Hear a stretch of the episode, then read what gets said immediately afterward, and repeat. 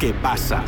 Un programa de opiniones, expertos, enfoques desde el interior, opiniones especiales, temas actuales.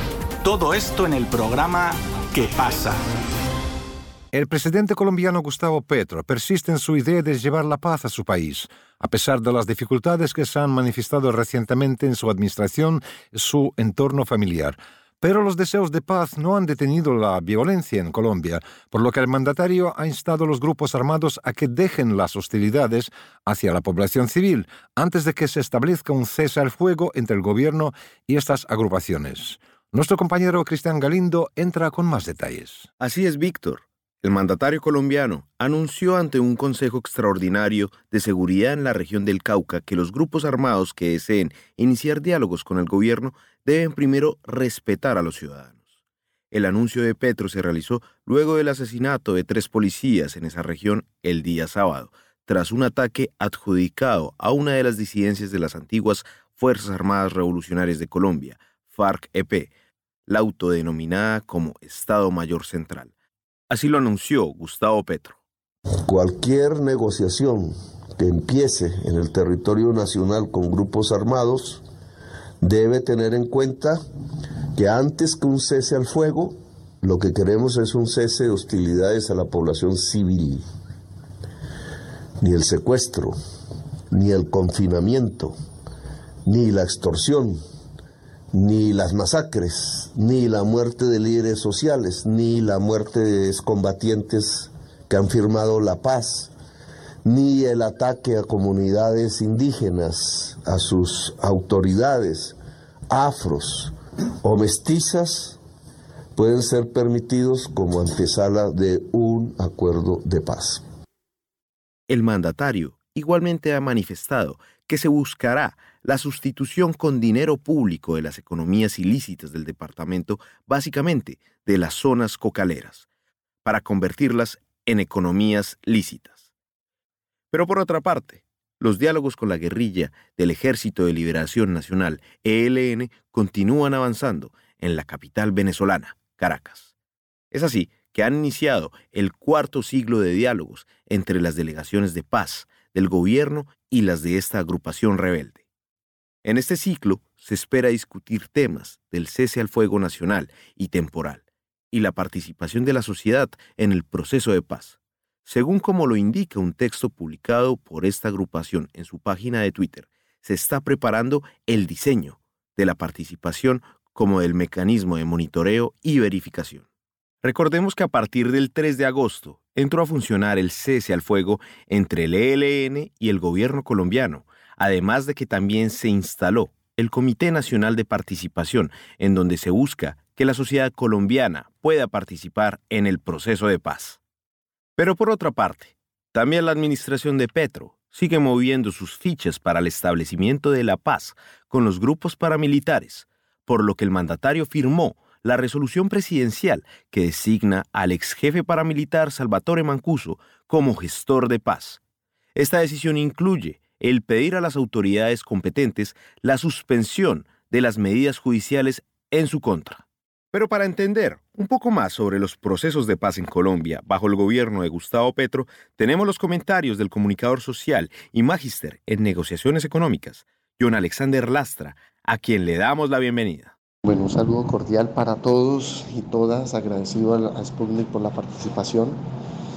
Bueno, sobre el tema de la paz total, que es algo muy complejo, quiero dar las siguientes consideraciones. Primero, creo que el gobierno ya está agrupando esa idea de entablar mesas diferentes de acuerdo a los grupos irregulares que existen, entendiendo su contexto histórico, sus intereses, su incidencia territorial, y su dinámica económica y bélica. ¿Sí? No es lo mismo pensar en abordar un proceso de paz con los mismos ítems del ELN a un grupo sicarial urbano, entendiéndolo claramente. Y creo que el gobierno se dio cuenta de eso, porque al principio lo que más preocupaba era eso, muchos encuentros de diálogo con comunidades, pero no se tenía un enfoque entonces uno escuchaba a la gente decir, bueno, pero es que en mi zona inciden las disidencias de las FARC, ¿qué pasa allí? Otros te dicen, pero es que mira, como pasa en el puerto de Buenaventura, es que hay dos bandas sicariales disputándose el territorio e inclusive se habla del financiamiento hasta de un cartel mexicano en una de ellas. ¿Qué va a pasar ahí? Mucho tema general, pero poca acción específica. Y creo que ahora al dar, al anunciar mejor delegados por parte del Ejecutivo para entablar diálogos con diversos grupos armados irregulares, creo que es algo que clarifica el panorama y permite llegar a estos entendimientos, que ahora bien es necesario dejar tanto anuncio rembombante mediático y llevarlo a la cotidianidad, porque la situación, por ejemplo, de los más vulnerables en Buenaventura, en el Chocó, en norte de Santander, por ejemplo, sigue siendo dramática, en Arauca también. Todavía se siguen asesinando líderes sociales, todavía se siguen desplazando, perpetrándose masacres. Y ahí es donde creo que es vital que los diálogos no se precipiten a resultados inmediatos con una finiquitación, sino que cada punto en que se concuerde se refleje en la cotidianidad de la gente, más allá de un comunicado de prensa. Me preguntas también sobre el tema del ELN, pondero los avances que han habido, ya se instaló el otro proceso para abordar el cese al fuego bilateral y también la participación ciudadana. Creo que ambas partes tienen su disposición, su voluntad de avanzar, y esto es vital, con su delegación respectiva, tanto la insurgencia como el gobierno. Lo que a mí me preocupa es cuál va a ser la posición de las Fuerzas Armadas y cómo hacer, buscar los mecanismos para no torpedear el cese al fuego bilateral.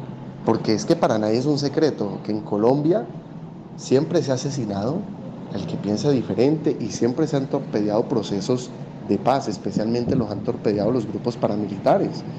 Si el ELN va cumpliendo con el cese al fuego, ¿qué va a pasar entonces si no va a haber una embestida de un grupo armado, llámese Clan del Golfo, núcleo paramilitar o alguna disidencia contra los combatientes del ELN que están con la voluntad del proceso de diálogo de paz y que están cumpliendo con el cese al fuego? ¿Qué pasa allí? Qué va a pasar. Y es vital el rol de las Fuerzas Armadas. Eso es algo que hasta el momento está como en la incertidumbre. Ahora, los gestores de paz que han sido muy satanizados por los medios de comunicación, pondero también la presencia de Salvatore Mancuso y reitero lo que dije en una entrevista que también me hicieron en este medio de comunicación. Es vital conocer la verdad. La vamos a saber con Mancuso, va a aportar a la verdad.